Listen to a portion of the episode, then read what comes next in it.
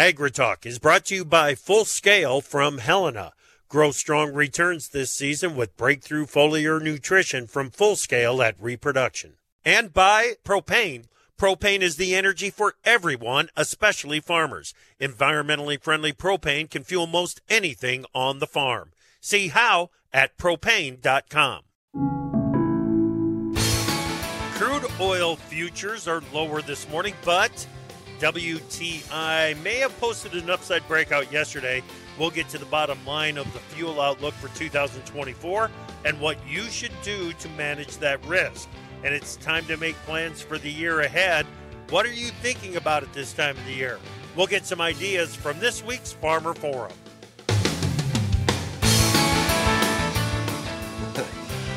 Live on National Fruitcake Day via Farm Journal broadcast, this is AgriTalk. This morning we'll have a conversation with Phil Flynn of the Price Futures Group. Then it's the Farmer Forum with panelists Bob Birdsell and Brad Nelson. Right after the news with Michelle Rook, we'll get the scoop from Mar- Margie Eckelkamp. I'm producer Big Apple Joe Stackler, and now the top banana of AgriTalk, Chip Flory. All right. Thank you so much, Big Apple Joe. Mm-hmm. So, uh, National Fruitcake Day does that mean that today is the day that we realize, eh, I'm not going to eat that? I realize that pretty much the first time I lay eyes on a fruitcake. yes, you do. Yes, you do. All right, buddy. Thank you so much. Beautiful day here in Northeast Iowa, about 30, 32 degrees. There is an occasional, and I don't know how else to describe it, an occasional snowflake will fall from the sky a little bit of a uh, dusting of snow overnight, uh, and it's starting to actually look like maybe it's winter out there. Glad that you're joining us on this Wednesday morning. We got the Farmer Forum coming your way. Great conversation coming your way with Bob uh, down there in Northwest Missouri and Brad from Southeast Minnesota. Looking forward to that conversation. And Phil Flynn is coming up too. We're going to have a conversation about what's going on in the energy markets. Michelle Rook joins us right now. How you doing, Michelle?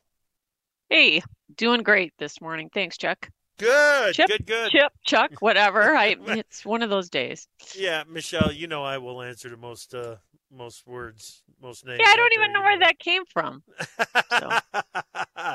All right. Hey, let's go ahead and get started with the news. What do you got? All right, Chip. The Office of the U.S. Trade Representative has extended the exclusions on Section 301 tariffs on Chinese goods. These exclusions, which were previously set to expire on December 31st, have now been extended through May 31st of 2024. Additionally, USTR has announced the opening of a public comment period on January 22nd for existing exclusions. Now, China has granted licenses to 26 domestic seed companies, allowing them to produce, distribute, and sell GMO corn and soybean seed in specific provinces. The development is seen as a significant step towards enabling commercial cultivation of GMO corn and soybeans in China, and approximately 1.66 million acres of GMO corn are planned for planting across eight provinces. USDA's animal Animal and Plant Health Inspection Service has announced the reopening of the comment period for its proposal regarding exemptions to regulations governing the movement of GMO products. The proposal aims to include five new genetic modifications that can be hmm. exempt from these regulations if they can be achieved through conventional breeding methods. Interested parties now have until January 19th to provide their comments. The state of Massachusetts has requested the dismissal of a lawsuit challenging its Question 3 animal welfare law. They argue Triumph Foods' complaint lacks merit as the company cannot demonstrate harm resulting from the related regulations. The Q3 standards, which regulate pork sold in Massachusetts, came into effect on August 24th. Triumph Foods claims it violates the Commerce Clause and other provisions of the U.S. Constitution. Ukraine is experiencing both successes and setbacks in its ongoing conflict with Russia. In the Black Sea and Crimea, Ukraine has achieved naval successes, including destroying a large landing ship and shooting down two Russian jets, putting Russia on the defensive, but the ground campaign is facing some challenges. Meanwhile, the EU is preparing to aid an aid package for Ukraine. Bloc leaders failed to agree to nearly $55 billion for a four year package and are attempting to pass a plan worth about $22 billion. Shippers are gradually resuming use of the Red Sea for cargo shipping. The U.S. Mm-hmm. led efforts to enhance security against attacks on vessels are giving transporters a little more confidence to increase the number of vessels sent into the Red Sea following a string of attacks on civilian ships.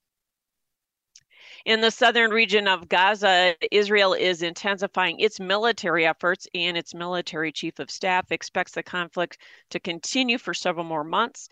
This is at the same time humanitarian concerns are growing. Argentina is expected a to produce a near record crop for 2023 24. The Rosario Stock Exchange estimates the crop around 137 million tons, supported by weather and a recovery after the last three droughts. This would represent a 65% increase compared to the previous campaign. However, it would be slightly below the historical record of 140 million metric tons reached in 1819. Can can you imagine being a producer down there in Argentina, Michelle, I mean, we're we're looking like you just said they've had three consecutive droughts, finally getting a good crop, but you've got a changeover in the government, and it's there's no telling what Milei is going to do going forward and how that's going to affect your total marketings. It's just right. what what a mess they've got in Argentina. Yeah. I mean, they thought they, he was going to lower the export taxes, yeah. which he may do eventually, but they increased the tax on both corn and wheat right away. So, yep. yeah, it's hard to guess. Exactly. The Biden administration faces a significant decision regarding a $10 billion natural gas facility known as CP2. Opponents argue the project would result in decades of additional greenhouse gas emissions, but supporters contend the terminal would benefit the U.S. economy and assist Europe in reducing its dependence on Russian gas imports been lucky so far this winter with the way that the uh, weather is treating them. We're going to talk about you that bet. with Phil Flynn coming up in the next you bet, uh, Chip. segment. Thanks. All right. Thank you, Michelle. Appreciate it. We'll talk to you this afternoon. Let's bring in Margie Eckelkamp, editor of The Scoop. Good morning, Margie.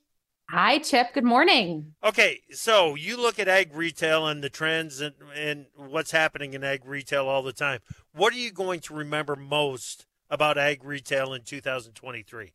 Yeah, I've got, I'm in a little bit of a sentimental mood this morning, Chip. As you said, uh, we also have snow falling here in east central Missouri. It's not sticking because we're still at 40 degrees, but at least the snow is falling. And we're looking back on 2023. This is my last scheduled time to come talk yep. to you this year. So I thought back, well, what is the big takeaway from this year in ag retail? And I'm going to sum it up, and it, it, might sound a little harsh, but I think we are elevating the conversation around technology beyond just technology for technology's sake. And I would highlight that in a couple of different ways. And, and we could easily go to the example of drones. And are they a toy or are they a tool? But we have a number of examples of how retailers are really taking their scouting prowess with drones and bringing value to the farmer. We can also talk about the digitization of the farmer's input decisions and how many ag retailers have launched either grower portals, mobile apps, or ways that they are just simply doing business differently with their growers. And then there's also just the overall technology as far as what is possible and what is necessary when it comes to traceability no matter the sustainability platform carbon market etc but how do we get scalability yeah. and reliability in our field data to really bring these programs to full fruition? Technology was right at the top of the list no doubt about it. Good stuff margie. Happy new year! See you guys next year. All right that is margie eckelkamp editor of the scoop Get more at thedailyscoop.com. Phil Flynn's next. The Scoop on AgriTalk is brought to you by Taranis, moving the acre forward. Every acre tells a story. Find yours at acreforward.com. That's acreforward.com. From powering irrigation engines to warming buildings, propane has always been a part of American farm life. Now, you can be a part of propane's future and save money at the same time. The Propane Farm Incentive Program is a research initiative that provides farmers up to $5,000 towards the purchase of new propane powered equipment. In exchange, participants share performance data to make tomorrow's ag operations more cost effective, more efficient, and more environmentally friendly with propane. Getting started is simple. Visit propane.com slash farm incentive to see if you're eligible. To produce higher yields and greater value at harvest, timing is everything.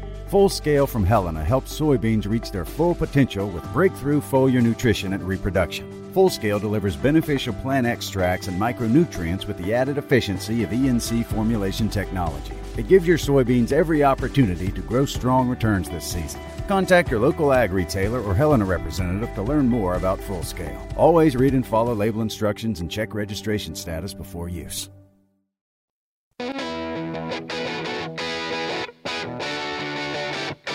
AgriTalk is brought to you by the Advanced Acre RX program from Winfield United. To hear directly from farmers how Advanced Acre RX helps you get the most out of your season, visit winfieldunited.com slash AARX. Welcome back to AgriTalk. I'm Chip Flory. Glad you're with us on this Wednesday morning. We need to talk about what's going on in the energy markets with so much stuff happening around the world, creating uncertainty for the market as we go forward. We need to get to the bottom line. Nobody better to help us do that than Phil Flynn, energy analyst at the Price Futures Group. Phil, happy, well, Merry Christmas, Happy New Year. I'm glad that you're with us here this morning. I'm glad to be here and happy Merry Christmas, Happy New Year. I Yeah. know, and I'm really praying it's going to be a better, better year of the new year uh, Yeah. because this year is ending a little scary, especially when it comes to the risk to supply for oil and Yeah. just about every other commodity, uh, you know, around the block. Yep, absolutely. I read your blog this morning. Title is pretty simple: Oil insecurity. I mean, is is that the overriding issue for 2024? Oil and energy insecurity. I think it is. I mean, when you look at what's been happening just over the last few months, um, the risk to oil supply is greater than it's been, I, would argue, since the Arab oil embargo, which was over 50 years ago, right? And uh, to me, it's almost amazing that we're allowing, you know, this this Iranian-backed Houthi or Houthi rebel group to be shutting down international shipping lanes. I mean, that's an act of war, right? Yes. and to allow Iran, who's been emboldened by a lot of oil revenue the last couple of years, being able to support every terror group in the world. If you look around the world, you know, all roads lead back to Iran and and the appeasement of Iran by allowing them to, you know, sell oil and raise billions of dollars has had real negative consequences for the globe. Yeah. You know, and I absolutely 100% get what you're talking about in, in your blog and, and this concern about global supplies.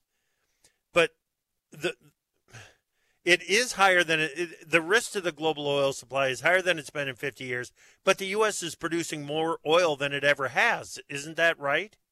It's true. I mean, Okay. and in spite of the fact that the Biden administration is trying to thwart them every step of the way, right? Right. I mean, did you hear what they did with oil leases here? And which is absolutely crazy. We have the least amount of uh, approved leases for offshore drilling ever, which is totally a contradiction if you want to reduce greenhouse gas emissions. Because if you look around the globe, we still need oil. The cleanest way to produce it in the world is offshore drilling. So, but we ban that. And then we look to places like Iran and Venezuela, where they produce some of the dirtiest oil in the world, uh, it- it- you know, to make up the difference. That doesn't make sense. And that type of energy policy is the reason why, you know, we get kicked in the teeth. Yes, Yeah. the U.S. energy producers, they've been amazing, breaking records, producing more oil than ever, despite everything we've thrown in their face. But yet, new regulations when it comes to methane is going to shut a lot of that production Yeah. down. Yep. So, you know, enjoy it while you can, because if the regulatory shift doesn't shift, uh, we're going to see that production start to fall. Well, and the, you can produce all the oil that that we are, but it doesn't remove the headwinds that we've got logistically. Uh, you know, moving that product around the country, refining i- into transportation fuel. It, it, it we're doing we're we're producing a lot of oil. It doesn't mean that that we've got a secure future because of some of these other headwinds. You're absolutely right. You know, in fact, there Um, if you look at some of the new regulations that are coming down, uh, you know, adding more ethanol into the fuel, uh, while that's great, it's going to tighten up supplies, right, of products. It's going to make it more difficult for refiners to produce a, a lot of that oil. It's also going to um, disrupt supplies to other parts of the world. Um, that don't have these type of regulations so that leads to tighter supplies and higher prices but you're right the whole energy infrastructure in the world of supply chains are under attack right now. They're under attack by, you know, the the green energy lobby, which you know I call them the green energy industrial complex. You know, uh, you know, back in 1961, we were warned, you know, by President Eisenhower about the military industrial complex. I'm almost I'm worried about that because the world's going crazy, but I'm more worried right now about the green uh, energy industrial complex. I think yeah. that's a huge threat to the economy, our our our, our you know national security. Uh, and it's gone crazy. And if we don't rein that in, we're going to lose a lot of things that we value in this country, and that's freedom, the freedom to move. You know, because now you know they don't even want to control where you go or when you go. They want to control what you eat and how you cook it and yeah, what you cook yeah. it on. I mean, that's yeah. they, they're trying to control every aspect of your life. We need to stand up and say no more. Yeah. Okay. Um, we we have talked about geopolitical tensions around the globe in the past, Phil, but I don't know if we've talked about or talked at a time where there are two active wars, one in Ukraine, one between Israel and Hamas.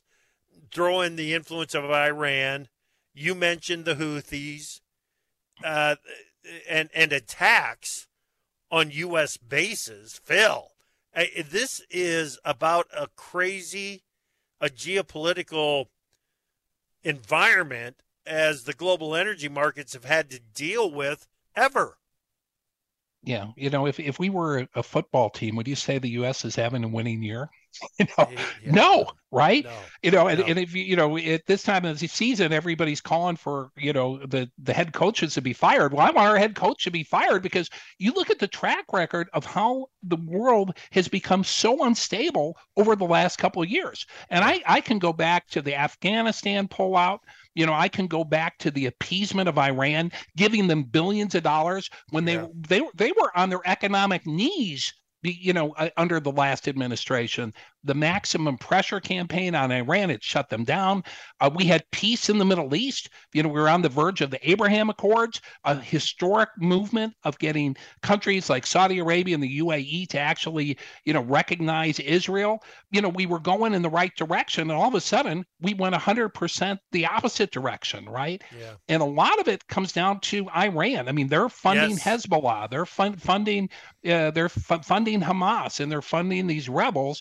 Uh, and and that I think is going to be viewed as a major historic mistake, and and we're feeling yeah. the ramifications from that now. Phil, you know, you see, you hear the reports that we've that U.S. bases have been attacked more than hundred times in 2023, and there wasn't a counterattack until after military personnel were injured.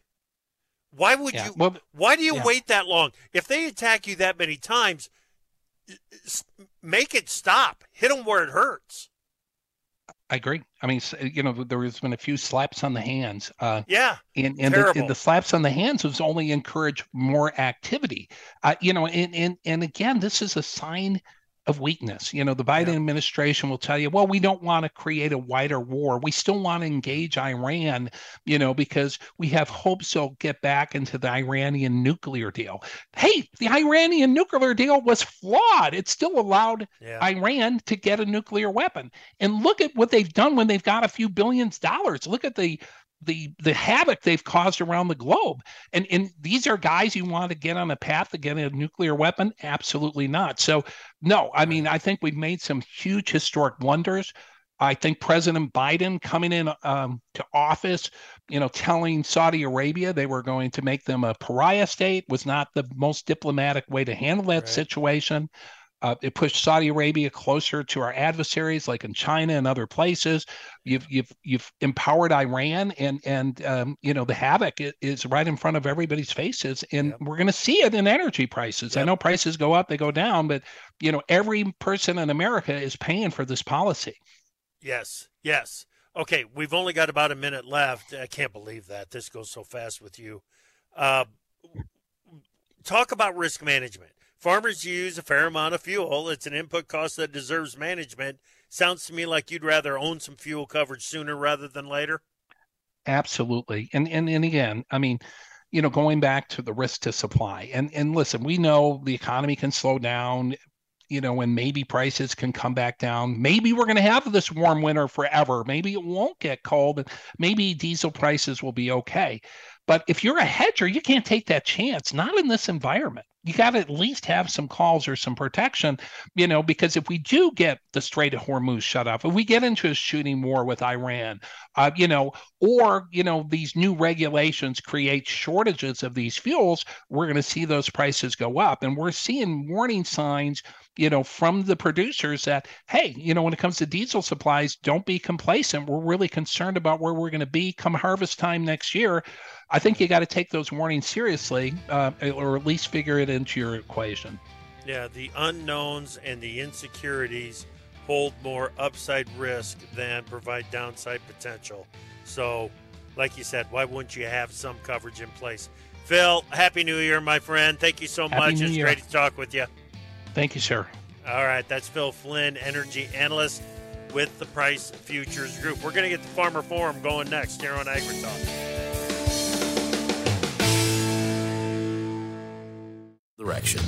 Time for Markets Now with the experts from Pro Farmer.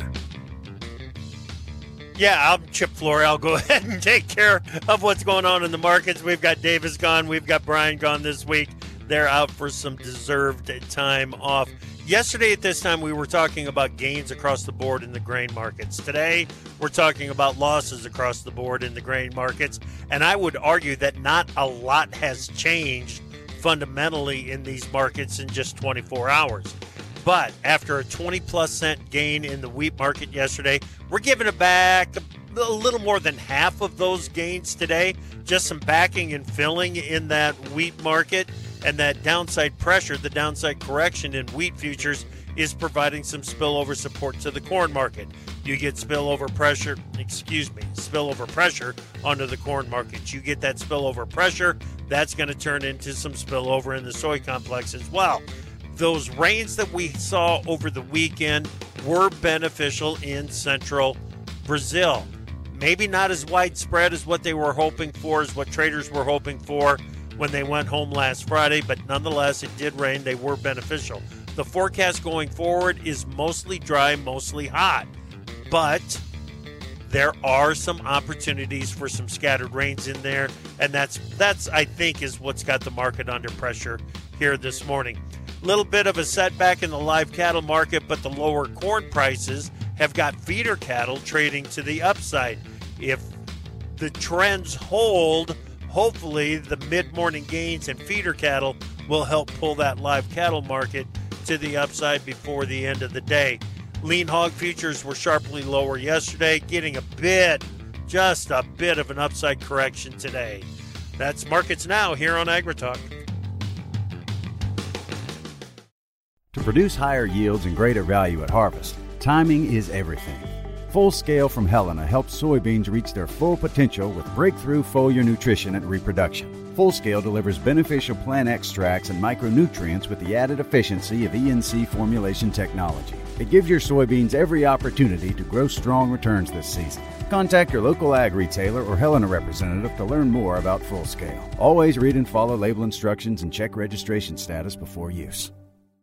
From powering irrigation engines to warming buildings, propane has always been a part of American farm life. Now, you can be a part of propane's future and save money at the same time. The Propane Farm Incentive Program is a research initiative that provides farmers up to $5,000 towards the purchase of new propane powered equipment. In exchange, participants share performance data to make tomorrow's ag operations more cost effective, more efficient, and more environmentally friendly with propane. Getting started is simple. Visit propane.com slash farm incentive to see if you're eligible. Opinions expressed on AgriTalk do not necessarily reflect the views of Farm Journal Broadcasting, affiliate stations, or sponsors. We don't make the news, we render it. AgriTalk. It is time for this week's Farmer Forum here on AgriTalk. Glad that you're with us. I'm your host, Chip Flory. Let's get this thing started. We've got Brad from Southeast Minnesota. Brad Nelson, how you doing, buddy? I'm doing well, Chip. How about you? Doing real fine. Merry Christmas, bud. Uh, it's uh, it's been a little while since we last talked. Everything good? Yes. Yeah, it has been a while, and yeah, everything's good. I've really liked the weather outside. It's been pretty dry since yeah. harvest time. We've had a lot of good temperatures, and we did get inch and two tenths of rain Christmas Day and Christmas Eve day, so that was a big, kind of a big deal for us, Yeah. I think here. So Yeah, we that's about what we got down here in Northeast Iowa. It and it is a big deal. you know, it uh, it seems a little silly to say that that's a big deal, but after as dry as we had gotten, it I don't. It is a big deal to get that much rain. Let's go ahead and bring in Bob Birdsell from uh, Northwest Missouri into the conversation as well. Hey, buddy, Merry Christmas and Happy New Year. How you doing?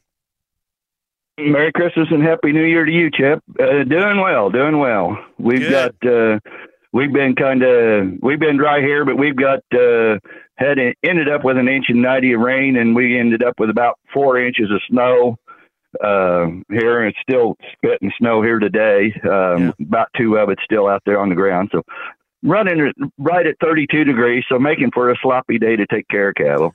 Yeah, yeah, no doubt about it. No doubt.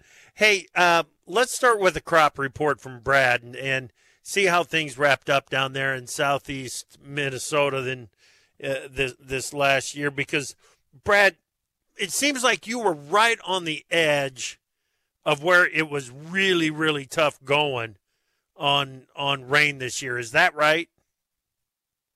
Uh, there's no question about it. You take my county and the extremes from southeast to northwest, and you know, just east of me is it's like night and day. You know, Yeah. there's get in the southeastern part of the county, and they really had a lot rougher go than right where I am in the central part of the county, and I have some land in the northern part of the county, and that was better than where than where I live. And I mean, virtually every mile east you went, the crop yield drops. Yeah. And I mean, my eastern fields are my lowest yielding fields, and whether it's corn or beans, and Yeah. you know, and I don't, I'm not that widespread west to east, so Yeah. but it's worked that way. Well, we saw that on we we saw that in in the third week of August out on crop tour. As soon as we've got east of I thirty five, and it really didn't matter where you were north to south. You get east of I thirty five, and thing it it's like we drove into a different world, uh, uh, Brad. It Yep. it was that noticeable that quickly. Yep, yep, Yeah. and it it proved out that way. I mean, I got neighbors that I talk to regularly that are just four miles to the east, and both their corn and beans are less than mine, you know, and Yeah. that's less or that's not very far, four miles, you know. Yeah. You know, Yep. it's it's really something how it was so different, and agronomic practices mattered a lot this Okay. year too. Yep. You know, drainage. You know, having good drainage and fertility in your ground made for better yields. Uh, you know, I know of fields right across gravel roads from each other that had 45, 50 bushel yield differences, and Mhm. you know, then you know, nothing against cover crops and those sorts of things, but that sapped out a lot of moisture out of the soil for guys that use that that system, especially in corn, you know, and it Yeah. it hurt those corn yields where they had that. Yeah. You know, they just didn't have as much water at the end of the day. Yeah, yeah. I've talked to a lot of uh, cover croppers that have said if 2023 was the first year that you tried a cover crop, you probably it's going to be hard to convince them to come back and try it again because of some of the issues No, that I they had to hundred deal percent with. believe that. Yep. You know, Yeah. I hundred percent believe it.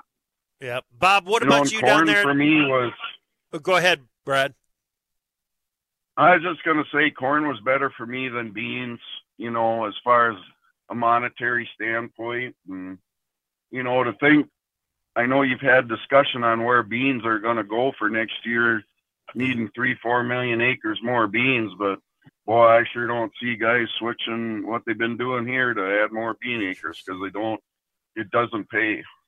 Interesting. You know, at these bean bean yield levels and what the revenue that we're offered these days, you know, at the revenue I'm offered on corn, I can make a little bit of money right now, you know, but not yeah. beans.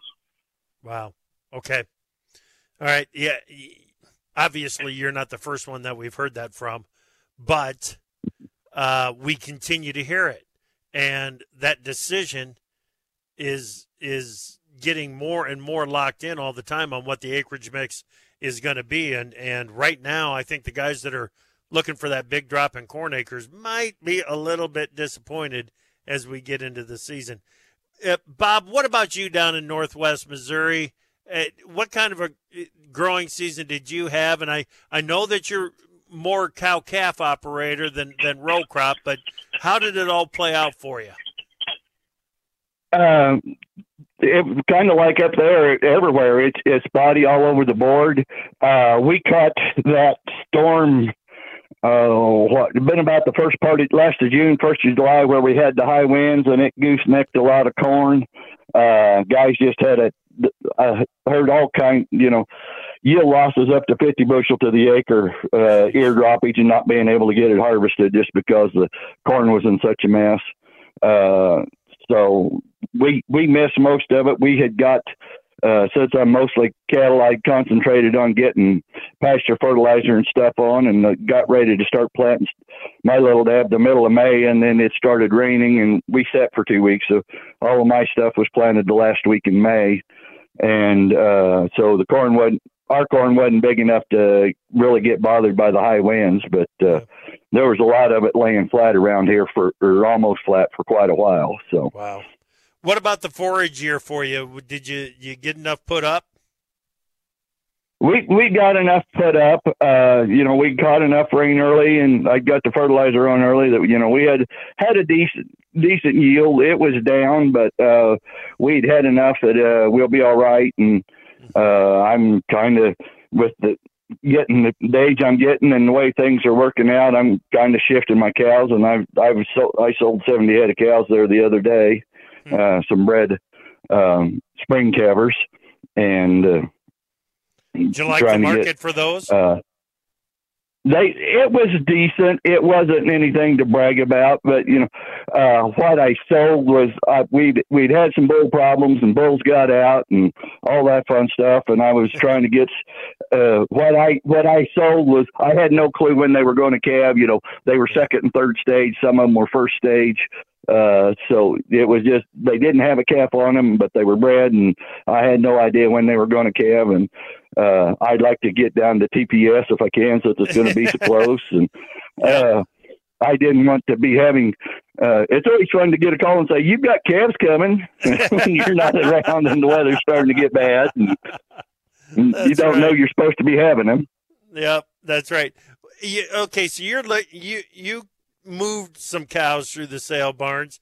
Do you know anybody that's starting to build their herds and and expand from what they were a year ago? I haven't, and from from what I've been seeing from the sales, I'm learning is having another bred calf sales um, tomorrow. I'm going to slip up to it. They've got some fall pairs. I'm trying to get rotated over to. We've been fall calving, been about half and half, and I'm trying to get things rolled over where I'm all fall calving and um, cut down some of my. That way, I'm not having to worry about calving in in a snowstorm. So. Yeah. Yeah. Yeah, absolutely. But I, I check the market out a little bit tomorrow. But Bob, you know, we we continue to look for what's going to be that next generation of cow calf operator out there, and I is the financial incentive in place to attract a new generation. I I don't know if it's there yet, you know, especially with interest rates moving up so, uh, you know, and all of the ex- other expenses is, you know, fertilizer still high. Uh, you know, if around here that um, if you want a hay crop, you've got to put on at least 50 pound, and then you start throwing in uh, 40 or 50 pound of P and K on top of that. Your fertilizer bill adds up in a hurry. Uh, the pasture ground you can get by, you know, you can drop it back to 40 pound if you got plenty of pasture, and you you know you're not needing quite as much P and K because you're using the recycle out of the cattle. So, yep, yep, but, yeah. But uh, there's not a lot there. I've been there's still expenses, and I've been trying to find somebody maybe to kind of work in with it and kind of start rotating it over since uh, Jess Jess has decided that she would she'd rather stay teaching with two little girls and 20 miles away from the main operation. So, yeah, uh, yep. Gotcha. Gotcha. All right. Um, we're in the middle of the farmer forum. We've covered some ground. We've we've done the harvest reports and and what's going on on on Bob's uh, cow calf operation down there. When we come back, there's a couple of things that I want to talk about very specifically. Brad is has always been a big supporter of ethanol and biofuels in general. We've been saying that 2023 was a good year for ethanol production. How eh, I shouldn't say ethanol production for ethanol and the biofuels from some regulatory points of view. We'll find out from Brad just how good of a year it might have been, what his thoughts are for the year ahead. And then Bob is part of a peer group. How does that help him make decisions going into the year ahead? We've got a lot of ground to cover yet on this week's Farmer Forum with Bob and Brad. From powering irrigation engines to warming buildings, propane has always been a part of American farm life. Now, you can be a part of propane's future and save money at the same time. The Propane Farm Incentive Program is a research initiative that provides farmers up to $5,000 towards the purchase of new propane powered equipment. In exchange, participants share performance data to make tomorrow's ag operations more cost effective, more efficient, and more environmentally friendly with propane. Getting started is simple. Visit propane.com slash farm incentive to see if you're eligible. To produce higher yields and greater value at harvest, timing is everything. Full Scale from Helena helps soybeans reach their full potential with breakthrough foliar nutrition and reproduction. Full Scale delivers beneficial plant extracts and micronutrients with the added efficiency of ENC formulation technology. It gives your soybeans every opportunity to grow strong returns this season. Contact your local ag retailer or Helena representative to learn more about Full Scale. Always read and follow label instructions and check registration status before use. The best talkers in ag, including you. Join the conversation on AgriTalk. Call us at 855 4 Talk Ag. Welcome back to AgriTalk and the Farmer Forum. I'm Chip Flory.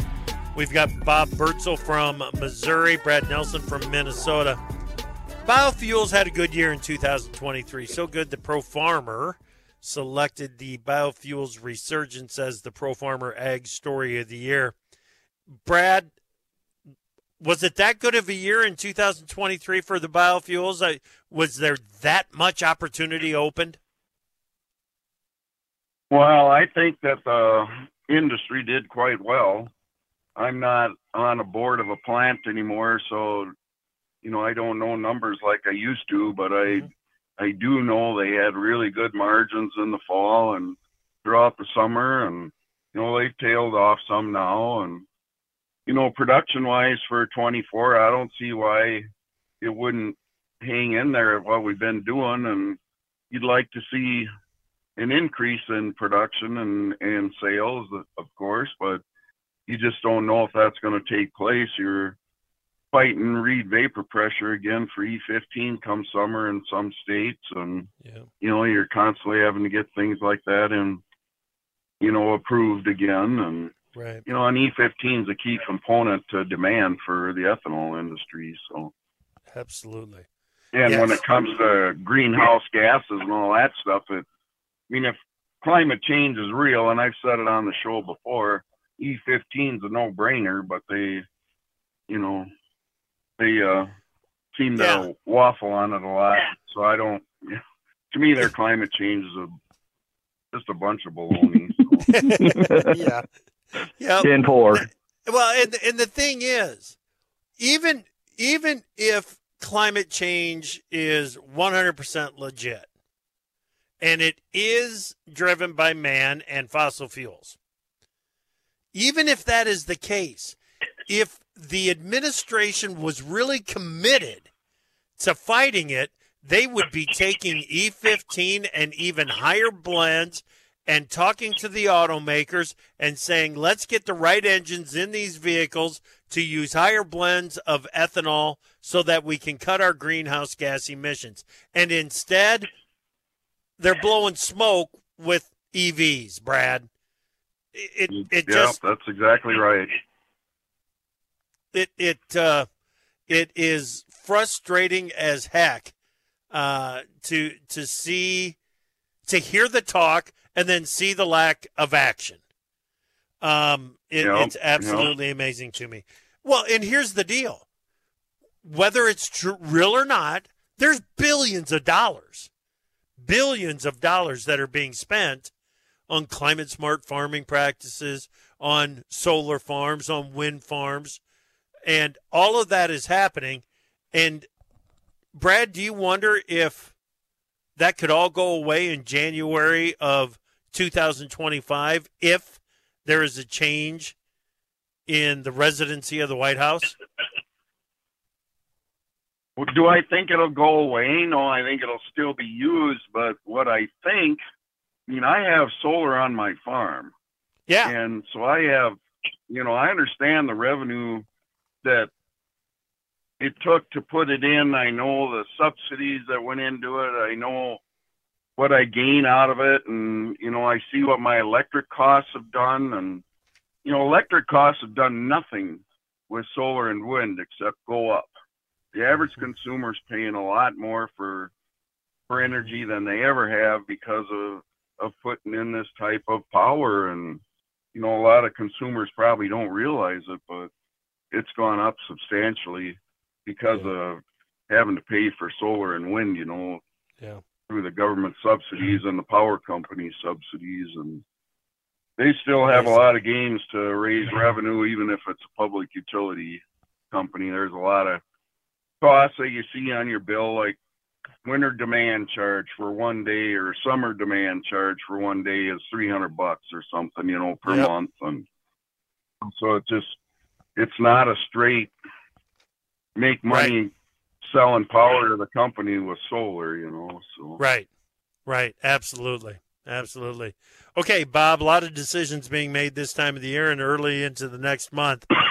You work with a peer group, and I don't want to get into too many details about it. I just generally want to hear how working with that peer group helps you in your decision making.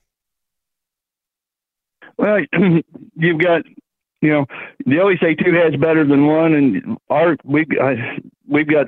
Uh, well, I've, I've I've lost track. I think there's nine nine group nine operations represented in our peer group, uh, scattered from Nebraska, Iowa, and then I'm in Northwest Missouri. Uh, so you know, you've got and several age groups there. From every, you know, you get to hear everything from everybody's perspective. Uh, you know, uh, I'm the oldest. I think that uh, I give Ted a hard time. I think they uh, got me on there just so they wouldn't. So I'd be the old, old man of the group, and uh, then I I think the youngest one is uh, late twenties, early thirties. So we've got a wide range of ages in there. So you get so many different perspectives uh, about how things are working. Yeah. Yeah. Doesn't that get you talking in circles sometimes? Well, you can if you're not careful, but you know we're we're pretty good uh, about uh, getting stuff like you know trying to get the question answered, and you know it's just like anything else. What works on one farm doesn't work on the other, but uh, you you've got that chance to kind of hash things out and see see if see what you're thinking will work or what they think of it. And uh, if you know somebody says, "Well, it, it didn't work, but we thought maybe if it, this happened that it might work." So you know, if you want to try it, you go ahead and maybe take their i- take what you was thinking and their ideas and uh, run with So- it. Then So if you know somebody that is thinking about joining a peer peer group like what you've got access to, what would you tell them? Uh, find a group you fit in with well. We are like, you know, we are like a great big family. That you know, we've been together long enough. You know, the first part of the meeting is um, check up on how everybody's family's doing and Yep. what's going on there, and then then you really get in, start doing your dive into stuff. But Gotcha. uh, you know, you've got to have, you know, you've got to have people that get get along, and you know, you you can't be on the same wavelength, but you know, you've got to kind of be. You all want to kind of be moving in the same type direction, so Right. there, you don't have a lot of friction within the group. Gotcha. Hey Um, guys, you know, we have- we we are out of time here. We got to move on. Happy New Year to you guys, Bob Birdsell from Missouri, Brad Nelson from Minnesota.